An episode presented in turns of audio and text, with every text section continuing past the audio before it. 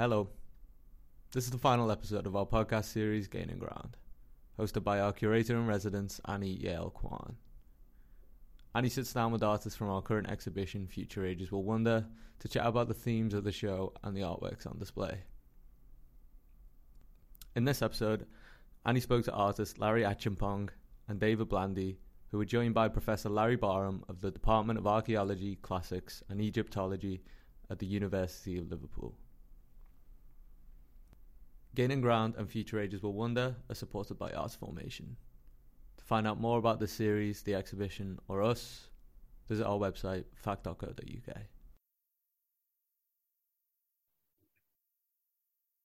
Hello, my name is Annie Jael Kwan. I'm curator in residence at FACT and also the curator of the exhibition Future Ages Will Wonder, currently showing at FACT till the 20th of February. The project explores the advancements of science and technology in relation to our conceptions of ourselves and our histories. I'm very pleased today to welcome artists Larry Achiampong and David Blandy, whose new moving image work is a special fact commission and has premiered as part of Future Ages Will Wonder. Joining us today is also Professor Larry Barham from the Department of Archaeology, Classics and Egyptology at the University of Liverpool. Hello, guys. It's so nice to see you all, and thank you for making time. And first of all, like Larry and David, like it's been such an incredible journey, uh, getting to know you both, and just thank you so much for making this work, which is just stunning, um, and sharing it with the exhibition. It is such a rich audiovisual journey, you know, and at the same time, it's uh, a really profound provocation, I think, and it interrogates you know these embedded structures of knowledge. And maybe we could start there. Um, you know if you could talk about how from that time that we met when you were working on uh, radical ancestries uh, um, critical inquiry project uh, at arts catalyst um, since then how did that um, i suppose the kernel of that idea evolve? And how do you develop the idea and concept for this project I think that's a you know first of all thank you very much uh, Annie. Just also in terms of you know right back at you working with you o- over the years across platforms across projects has been amazing. And it's yeah it's quite exciting even at this kind of uh, point in time and uncertain future with um, you know the pandemic that we've we've still managed to you know hold the tightness of of, of what we're doing. So um, yeah you know going going back to you know your question um, it's quite incredible, really, because I guess yeah, David and I we've, we've created a, a, few works that that connect with one another um, across this project, which is under the umbrella of uh, Genetic Automata, which um, is exploring um, the relationship between um, ideas around history, uh, archaeology, uh, DNA, um, social media, um, cultural politics and, and, and back again. Um, at the moment, that's separated with, with, with, three different films that have, you know, that focus on, on, on particular conversations. Um, the first being a film called uh, A Terrible Fiction, um, which looks at, um, which actually kind of like uses mine and David's kind of physical bodies, actually visually speaking. We kind of like filmed one another with um, uh, particular types of, of, of uh, macro filming technology, um, whilst also um, exploring conversations regarding uh, evolution. Um, that then went on to uh, a film which we uh, created a year ago now. It, it's weird. I, I, think it's a year ago, right? Um, trying to remember the name of the film we've made too many. we've made so many. Um, Lament, Lament for Power. Lament for Power, yes, which uh, looks at um, the relationship of um, of racism within uh, science and from a medical perspective, uh, that of, of, of, agency. So the focus is actually around uh, that of uh, Henrietta Lacks and uh, the, the, the cells within her body being used um, against hers and her family's wishes or actually without their knowledge, which I think is even worse, to be honest with you. Um, and and how and how those those advancements, whilst um, you know, although there, there, there, there, there are positive things to, to take from the, the fact that her cells have, um, they, they revolutionize a range of like medicines over the years and so on, there's still that aspect of, of agency and, and um, in, in, in a respect, the, the, the stealing of one's uh, agency or one's uh, story, as it were. So that brings us to uh, From Dust to Data, uh, the, the, the, film that we've you know created for the, the commission with, with that um, which kind of brings together a range of, I guess, a range of um, those kind of uh, you know bubbling conversations within the the background. So um, the, the, the film culminates a range of uh, of, of motifs. Um, factoring around that of um, the, the, the archive, the the relationship with um, that of the, the, the Western construct of the archive and history and and and who who gets to um, you know kind of I guess like explain or label things within within history. And um, at the same time, that's kind of centered around a, a conversation uh, that was had many years ago uh, between uh, uh William uh, Du Bois, um, author of the book Race uh, regarding race and society, called The Souls of Black Folk, um, and then that of um, what is known as like a pioneer of uh, uh, modern archaeology, uh, William Petrie, who had quite problematic kind of like ideas uh, with with regards to to race and even kind of it, it's centering within within archaeology. Um, but I, I would say what what was quite even more special about the the film that we we created actually was the uh, the, the, relationship that we, we, we managed to build, and with the help of of, of fact, um, we were connected with uh, Dr. Larry Bar- Barham, um, whom is uh, a, an expert within within the field of archaeology himself, and across this again this this time of you know like lockdowns and um, and and everybody having to be inside. Uh, myself, David, and Larry had an amazing um, set of conversations around the ideas of the work, um, what we wanted to produce, how we could perhaps have, you know, Larry Larry involved in the film, and um, you know, sometimes it can be it, it can be a bit like nerve wracking working with you know uh, experts within a particular field as an artist that you want to kind of explore. But what was just awesome about that was um, there was definitely a, a, a, welcoming energy from from Larry, which just made our conversations run so much more smooth, and and and and that general, I, I would hope to say, uh, interest from from all sides um, regarding the different projects that we were working on, really. So you know that that that culminates in a film that also even in, in employs um, uh, uh, Larry's uh, talents, vocally speaking, um, as as well as some uh, special 3D scans, which uh, he, he, he allowed us to to to use uh, by permission. Um, yeah, David, I don't know if there's anything you want to kind of like add on there. I've gone on for a bit. oh, not at all, Larry. It's, it's really good to to hear hear your your kind of interpretation of it all, and it's um yeah, it's been it's been quite a journey. Um, I guess I guess in some ways it started with um with John Edmonstone and and and Darwin, and now has come through to to Petrie and and Du Bois uh, or Dubois or Du Bois Du Bois, and um, yeah, I, I think as you say, I think it's it's the conversation with with Larry that's really really made this one um, a special special film. um, and I think, yeah, it's been that that combination of both research, but also, um, I guess, interpersonal kind of understandings. Because you know these things these things aren't simple, and it's it's it's important to to try and try and understand things in a kind of much more holistic way. Yeah, I think something that really strikes me is how I suppose you bring the intersection between like the interpersonal and the personal to something that is more uh, political and you're looking then at also like um, epistemology really the, the knowledge of knowledge right?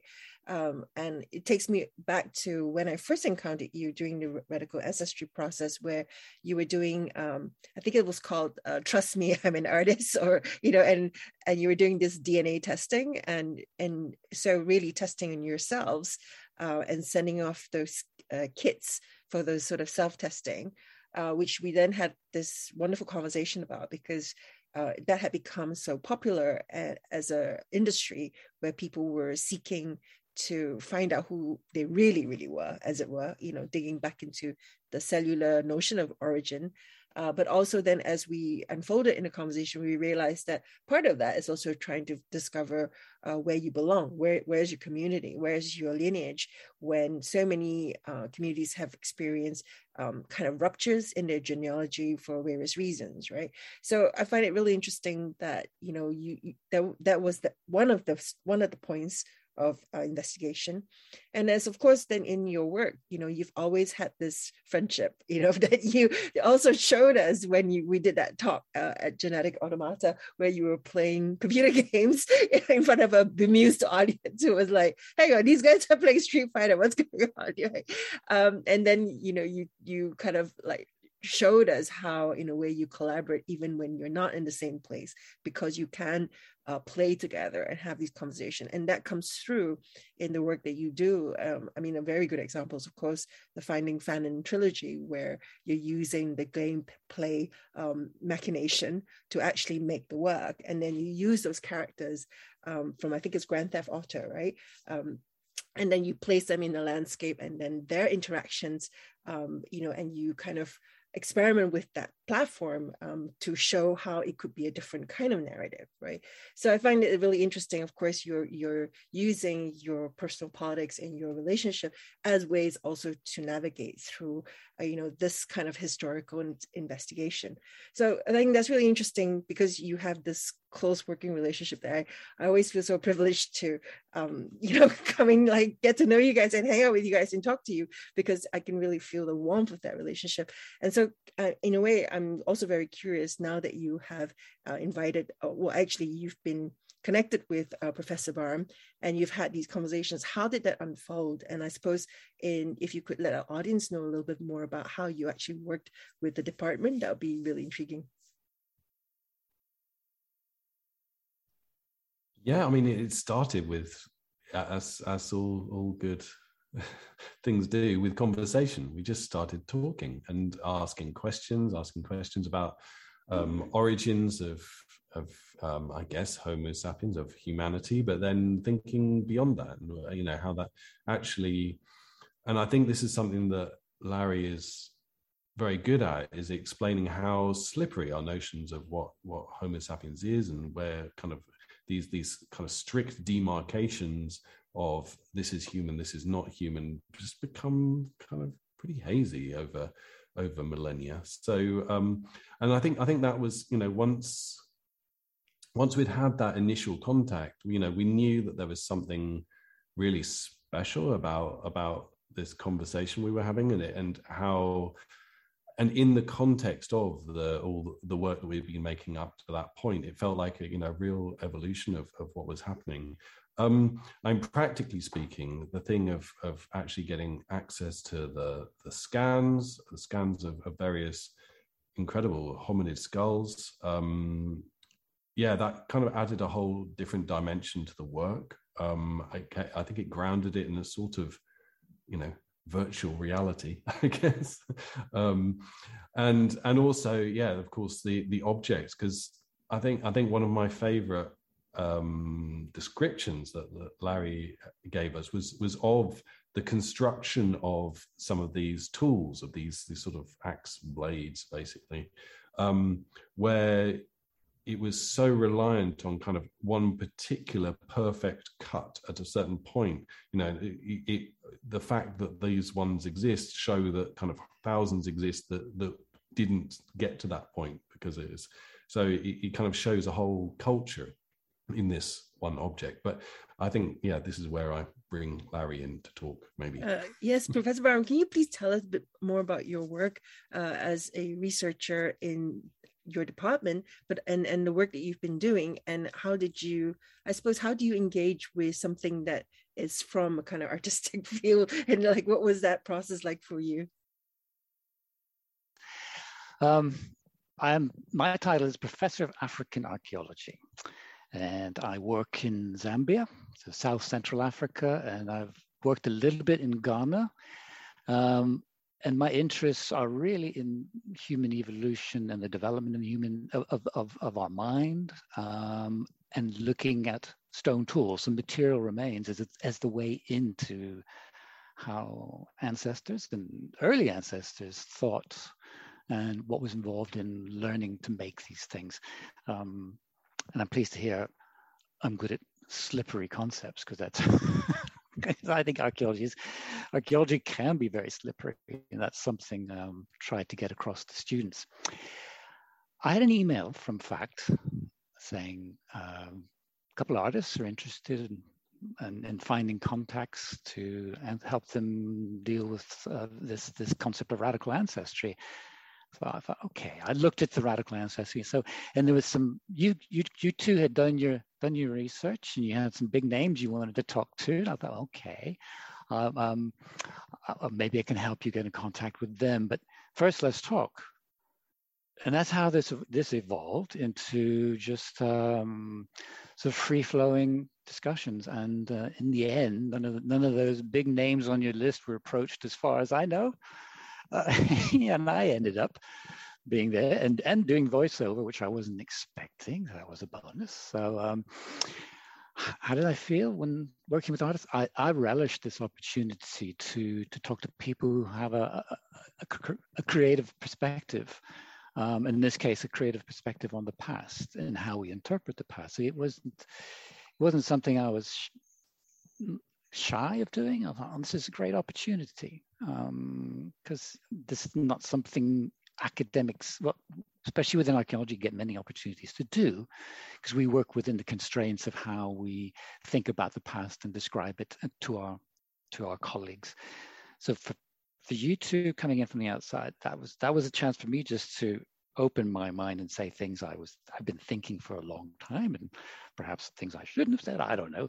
Um, but that's just that was just fun. Um, and then it, we say the three three D element came in, and I have artifacts here on my table and at work, and colleagues who are happy to help. Um, yeah, and there we are. Um, you, you, see in, in the video itself the, um, the casts of the skulls, but also a particular stone tool. Um, and it just occurred to me, I didn't tell you about that tool, did I? It's, you know, it has this label, hand axe. So we're talking about labeling and how they constrain that thinking.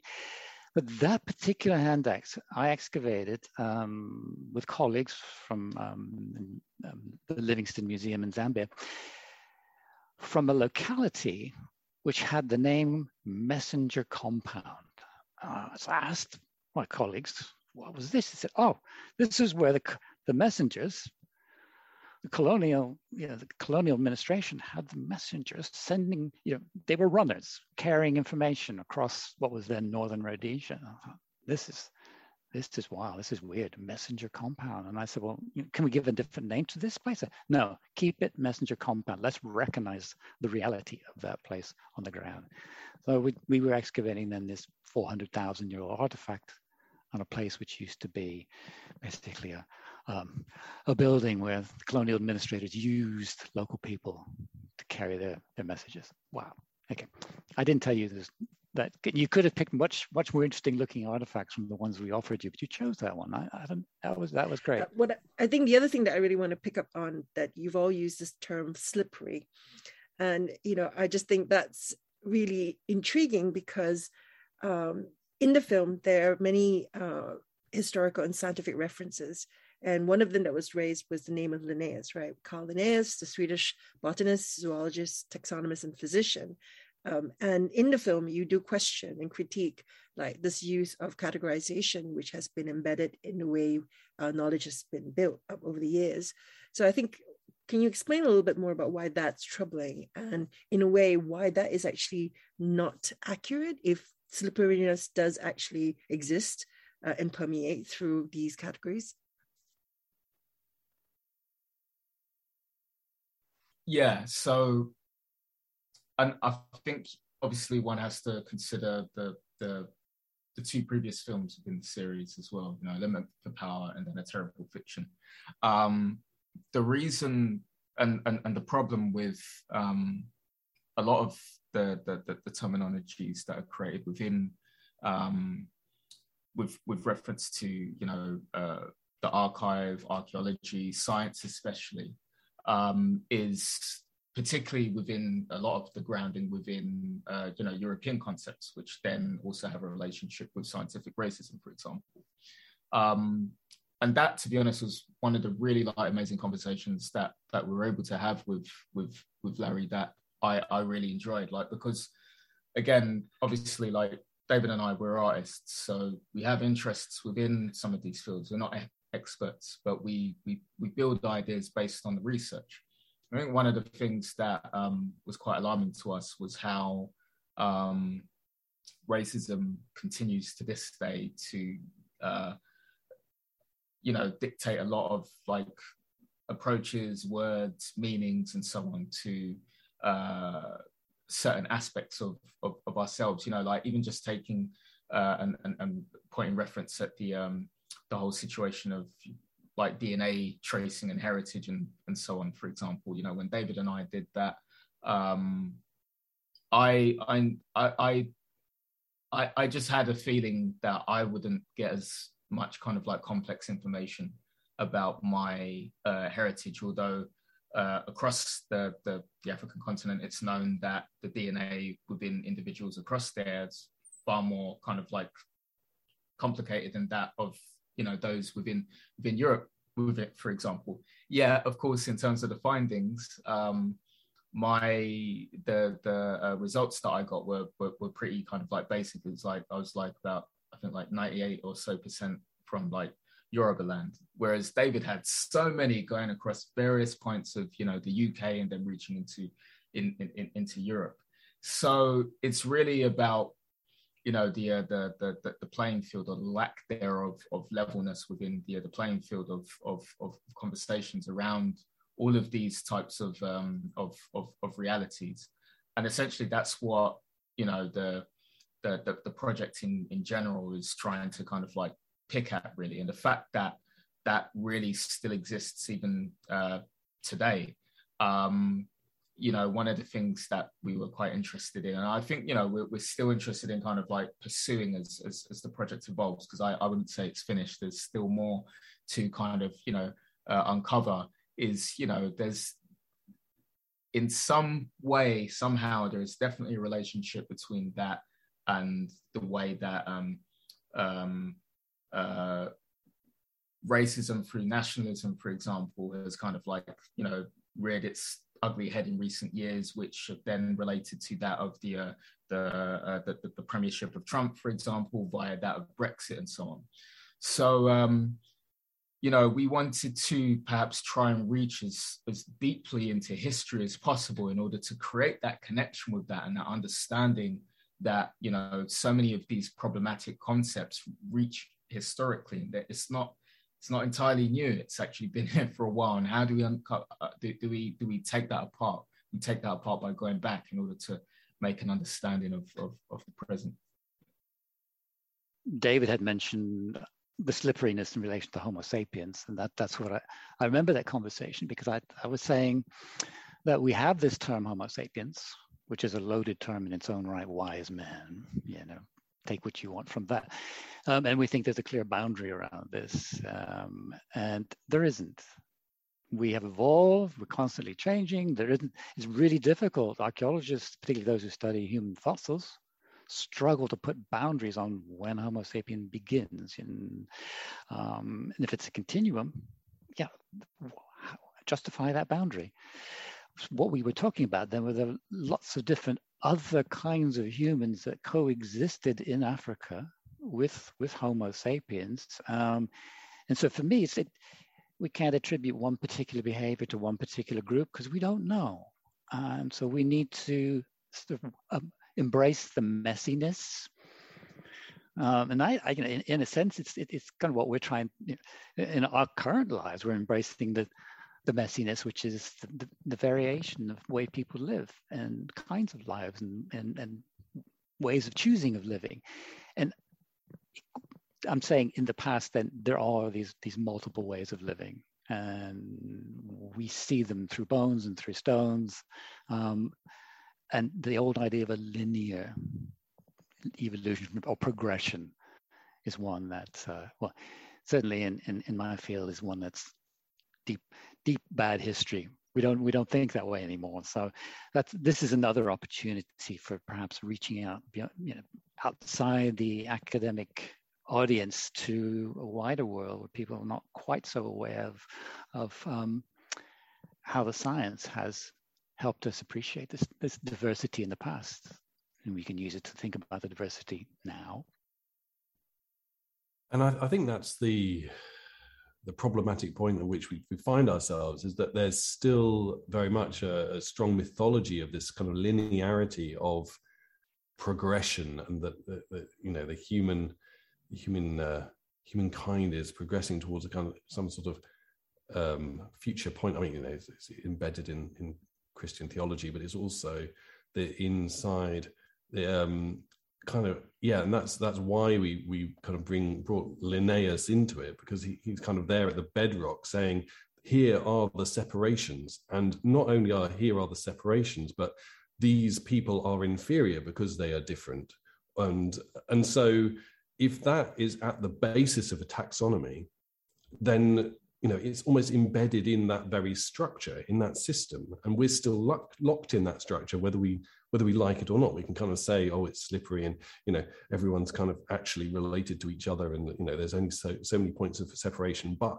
this is the language we're using and then that same language is used for nationality for borders for kind of separating peoples in terms you know the haves the have nots and, and there's a you know there's a whole kind of bedrock of proto kind of eugenic thinking that that is is embedded in our political systems. Um, you know, you, you, even have to think about the pandemic and the idea of you know un, these, these sort of um, pre-existing conditions that there's been used as you know well those lives mean less because they're in this box of pre-existing conditions no matter that the pre-existing condition has been caused by a previous infection of covid like it's it's just um, yeah, it's all kind of wrapped up in one thing. And I think that's, you know, that's why we wanted to really pinpoint that. And I think, you know, part of the sort of the undertow of this particular project of genetic automata is is really a kind of a dissection of that kind of idea of pure objectivity that that there can be a thing that's outside of um, outside of an authored intent, that there's always some sort of authored intent in any type of knowledge, I think. I think just to add on top of what David said, you know, like where we rest on the, the current moment with technology, I mean that that explains it more than anything, really. Like like brings brings us to that point. You know, I think it's fair to say that you know there are some people who believe that technology will create a level kind of like playing field for for people culturally speaking racially and so on but if anything like the that the, the, the, complications and the and, and, the problematics and whatnot they've just exploded even further you know if you, if you even look at things like you know facial recognition to certain technologies that work better on you know white skin than they do on black skin. Again, there's a historical connection to that, and that that that brings us to this point. So, um, you know, the the this series of works, you know, let alone Dust to Data, I would say, you know, they're they're they're, they're you know very much in essence as to how David and I work anyway. They're time travel films. You know, really thinking about what the the, the present moment in time means with reference uh, to the past because you can't separate the two. Yeah, I think a very kind of Western thing that usually is done is like the past is just oh well, forget about that. It's, it doesn't matter anymore. Well, actually, it matters more than than than one might even care to imagine. So, yeah. Yes, and in some way, I suppose in popular media, uh, history or the investigation of history can be very romanticized as well, right? Because when I first read your department, I was like, oh, Egyptology, you know, and of course it brings to mind, you know, that Indiana Jones character who like finds something and that material object then becomes like the clue or even the answer to like something mysterious and that it becomes a point of origin right? And i think there is a sort of romanticization that if we dig deep enough in history we'll find the ultimate truth you know uh, which of course i think is you know where we're, we're starting to question how those narratives are being written and how they can be rewritten as well. Um, so I think that is something that's really thought provoking in the project, and that's you know makes us think about how knowledge is created, uh, where funding uh, comes from, where attention is pointed to, you know, and also when you raised earlier about how you know it really links up to our contemporary times, it makes me also think about how you know even the word as innocuous as home, you know, can be so loaded because now there are all sorts of definitions around what is home right? And uh, what is this categorization of home uh, for those settled in the UK? And that's slowly shifting. The languages written around it for home students slowly is being redefined after Brexit as well. And so suddenly for myself, I find myself like sh- being shifted in that category. And that becomes really important when you sort of think of like access to funding. And then of course, then, you know, and graver uh, implications for you know those for for example from the Windrush generation you know so why is it something that uh, I suppose why are certain relationships and uh, historical relations you know then become rewritten in this way be suddenly cut off just because another categorization has been imposed on it you know? Um, so I think that you know coming from i guess thinking about this project makes us question at what time uh, who has the power to create um, these new redefinitions uh, that in a way then you know becomes prejudicial to certain groups of people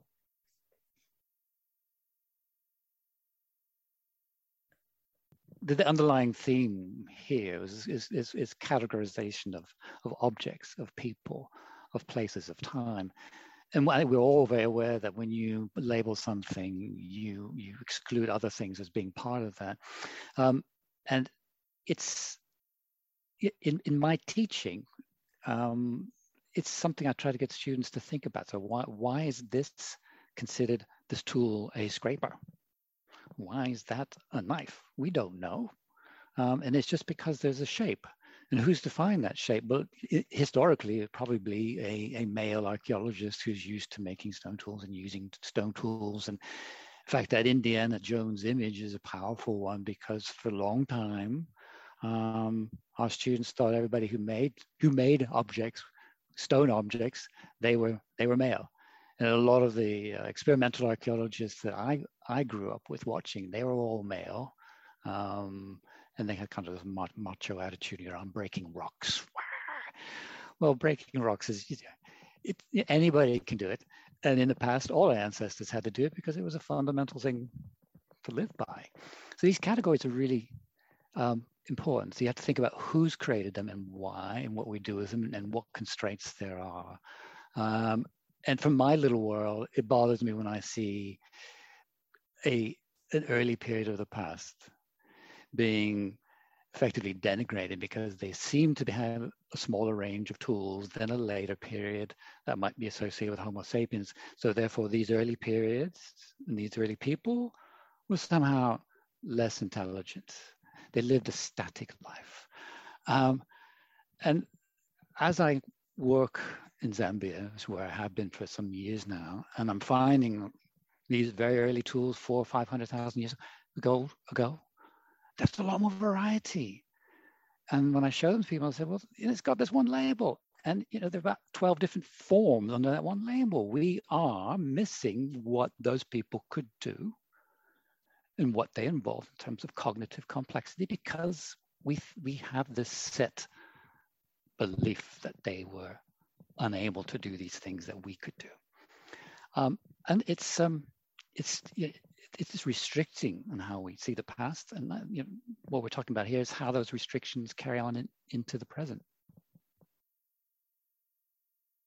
I mean, I suppose I'm also interested, you know, I guess when you've been speaking about how uh, the field has evolved over the years, uh, you know, and you and I was wondering how much race comes into that as well.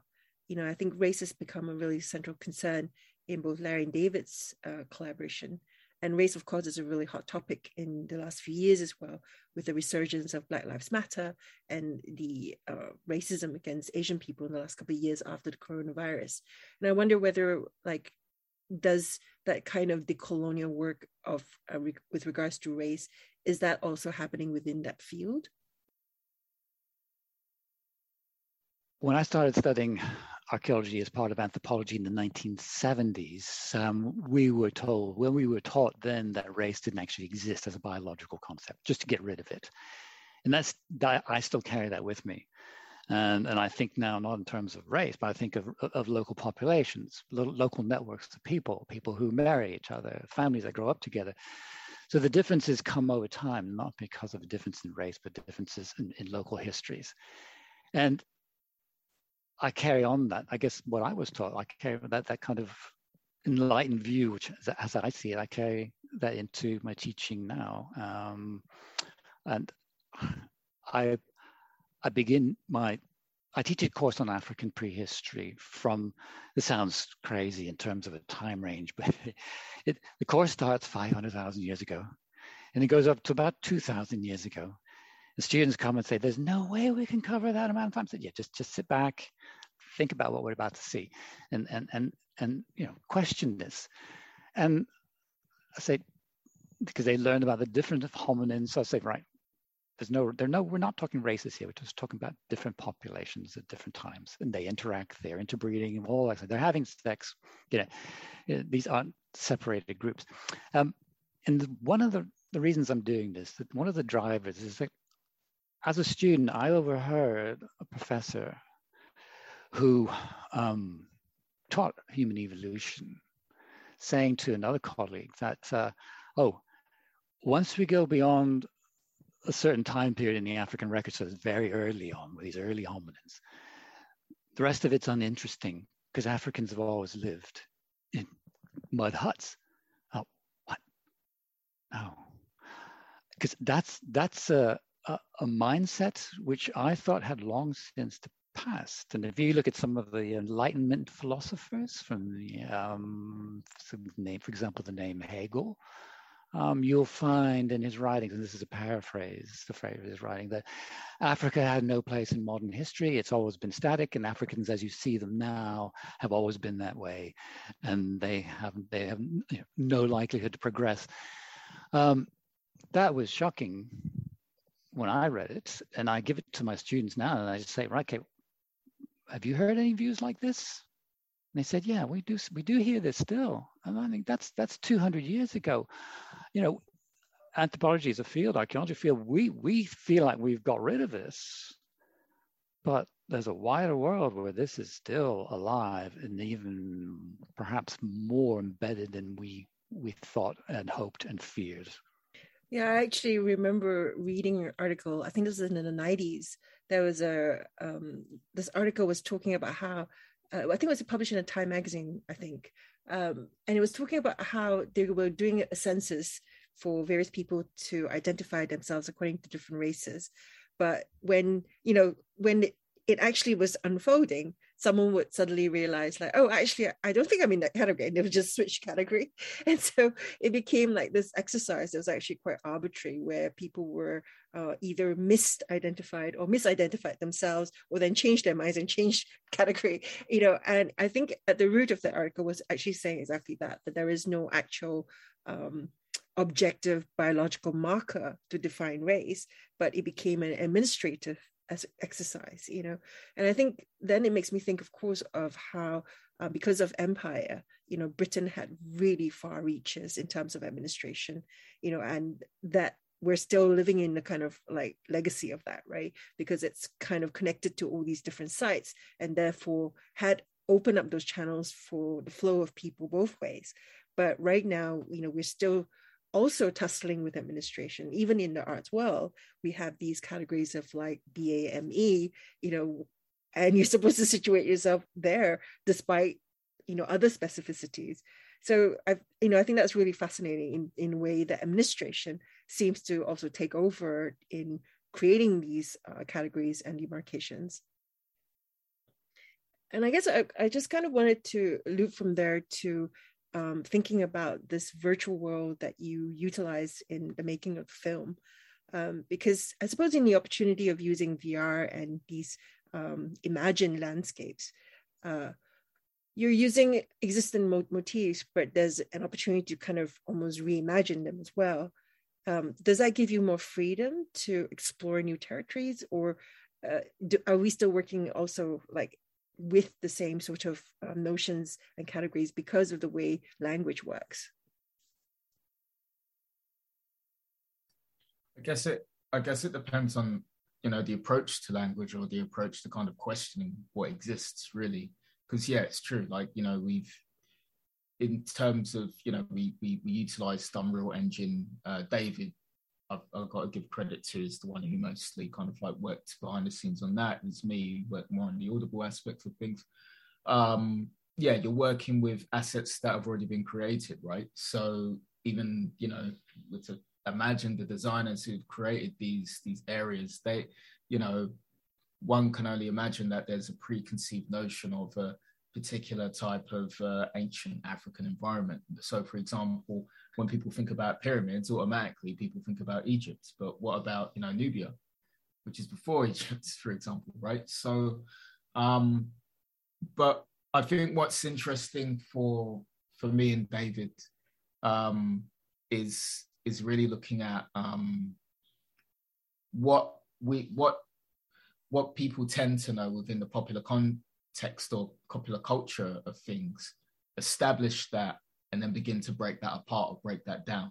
There's no point simply just trying to say, oh, here's this other thing, you just didn't see it or whatever. And even almost trying to virtue signal, really, because that's not what we're interested in. But really look at look at the, the the the object or the label, the thing that we've been told is the standard, and begin to break that down and to and, and, and to question what the standard is, what what that even means, and how that relates to us, and how how it it might not even you know relate to us. And I think really that's at the core of you know mine and David's relationship, as you you know you, you rightly pointed out earlier, Annie, about you know our interests in in, in popular culture, in video games, comics, and things like that.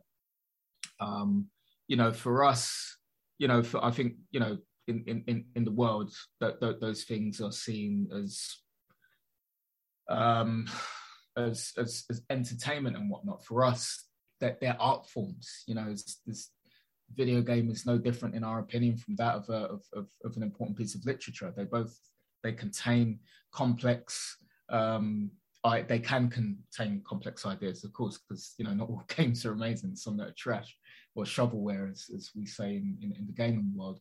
But um, you know they they they contain incredible, uh, deep ideas. Some of them, and and and and long before David and I met each other, we we played certain games, we travelled certain landscapes, and so we, in meeting one another and in, in, in then talking about some of our favourite moments, we're able to kind of like relive you know that that with one another um so you know almost in a similar fashion by taking those interests by taking that of the, the virtual landscapes or even landscapes that exist landscapes that are familiar to people.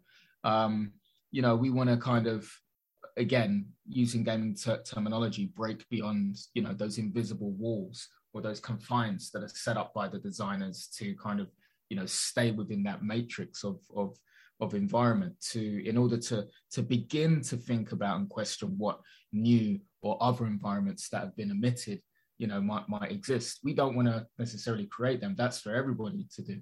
But we really want to question that that that of the status quo. David i'm not sure if there's anything you want to add on that but um yeah. Yeah i think i think i mean both our practices engage with uh, found objects quite a lot. Um, thinking about things that already exist in the world and then kind of pulling them apart and analyzing them. I mean like like the library room in dust to data you know that's a, a room that that was created as a, as a library in, by someone, and it has these incredible kind of statues of fusty old men all over it, and it kind of some somehow that that kind of really added something to to the work. You have these these sort of emblems of sort of empire of ideas of objective knowledge and um, and you know that, that's just just there because it's kind of an incidental detail in in something that someone's put together as sort of indicating a library but what does that say about libraries about knowledge about all of these things you know those assumptions that are made in these these pre created things kind of they start to say something about the culture in which they're created so yeah it's it's it's a it's it's a journey and I was wondering, Larry, if you could also let us uh, share about whether uh, the, I suppose, developments in technology like LiDAR scanning and 3D printing and scanning, uh, how has that affected your work? I, uh, I, am I'm I'm new to it relatively compared with my um, colleagues and particularly my students. So I'm learning a lot from younger generation. So um, actually really enjoying using 3D images of artifacts. And that's now considered just old hat. Things have moved on. So I'm just catching up a little bit. But the 3D images are allowing me to look at artifacts and in the in the way that I've already been looking at in terms of the sequences of making, to again, trying to understand the, the planning, the cognition behind it, but also to present it in a way that other people can see quite quite quickly, almost intuitively by color coding parts that are first, second, thirds. So that's what we're working on now. Um, and for this exhibition, um, I had help from PhD students, um, but also had some undergraduate students, and, and, the university has a little bit of funding for, for undergraduates to let them do something um, practical, but also something they learn from. So we had students doing the laser scanning, um, st structured light laser scanning of these objects um, and then putting them into a particular software.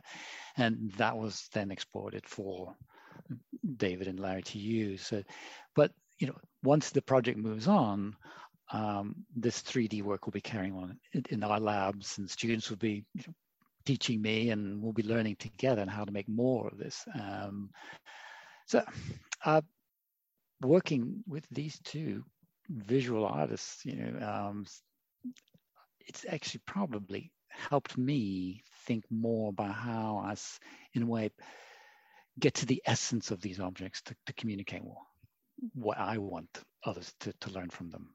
So in a sense, I'm using this technology to con- control the information that's going to go out from them. Yeah, but that that's that's the nature of this beast.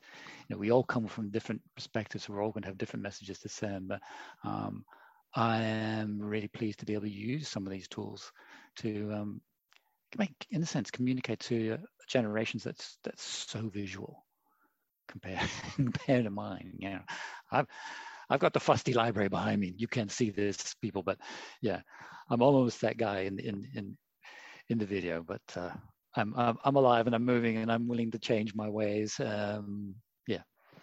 So I don't know if that answered your question in some yeah. kind of elliptical way. But, and I think yeah. just looping back to that, you know, uh, that image of the library with those busts of um, male, uh, I suppose, proponents of knowledge, right? And I suppose it makes me think also of like the way we think about the word artifacts, like they belong in some kind of um, uh, some kind of uh, uh how to say like reified category you know like they, they belong in some place where they're profound uh, holders of knowledge of secret you know holders of secret knowledge uh, and in some way i suppose that's how a lot of history has been uh, narrated like through places like the british museum. You think that if you go you're going to see some sort of uh, or you're going to experience some kind of authoritative knowledge right? Um, and i'm you know and i'm that sort of really intrigues me because when we go back to thinking about um, the different empires, not just Britain, but how they were very active in research in different parts of the world, and then they became people that also wrote about um, that research, and therefore you have certain narratives of knowledge that still sort of hold uh, have a certain um, weight, you know, from that sort of project of modernization and, and the beginnings of different history. I, coming from an art history perspective, that always made me uh, really curious because, like, for example, um, you know, the, the space of Gandhara in India was where they um, they saw new kinds of statues that looked uh, uh looked very different of Buddha, and the whole theory behind it was because that was where you know the different uh, Western soldiers and their technologies met, you know, Buddhism, and therefore you know enabled like these so-called more sophisticated uh, images of Buddha to be made. And so then there are many many papers written about how you know, is that actually true? Is that just a colonial perspective, a reinterpretation of Buddhism and Buddhist images and so on? So it always made me realize how, in some way, you know, history gets written by those in power, right? Um, so that makes me really excited that um, each of you are, in a way, uh, rewriting history in your own fields.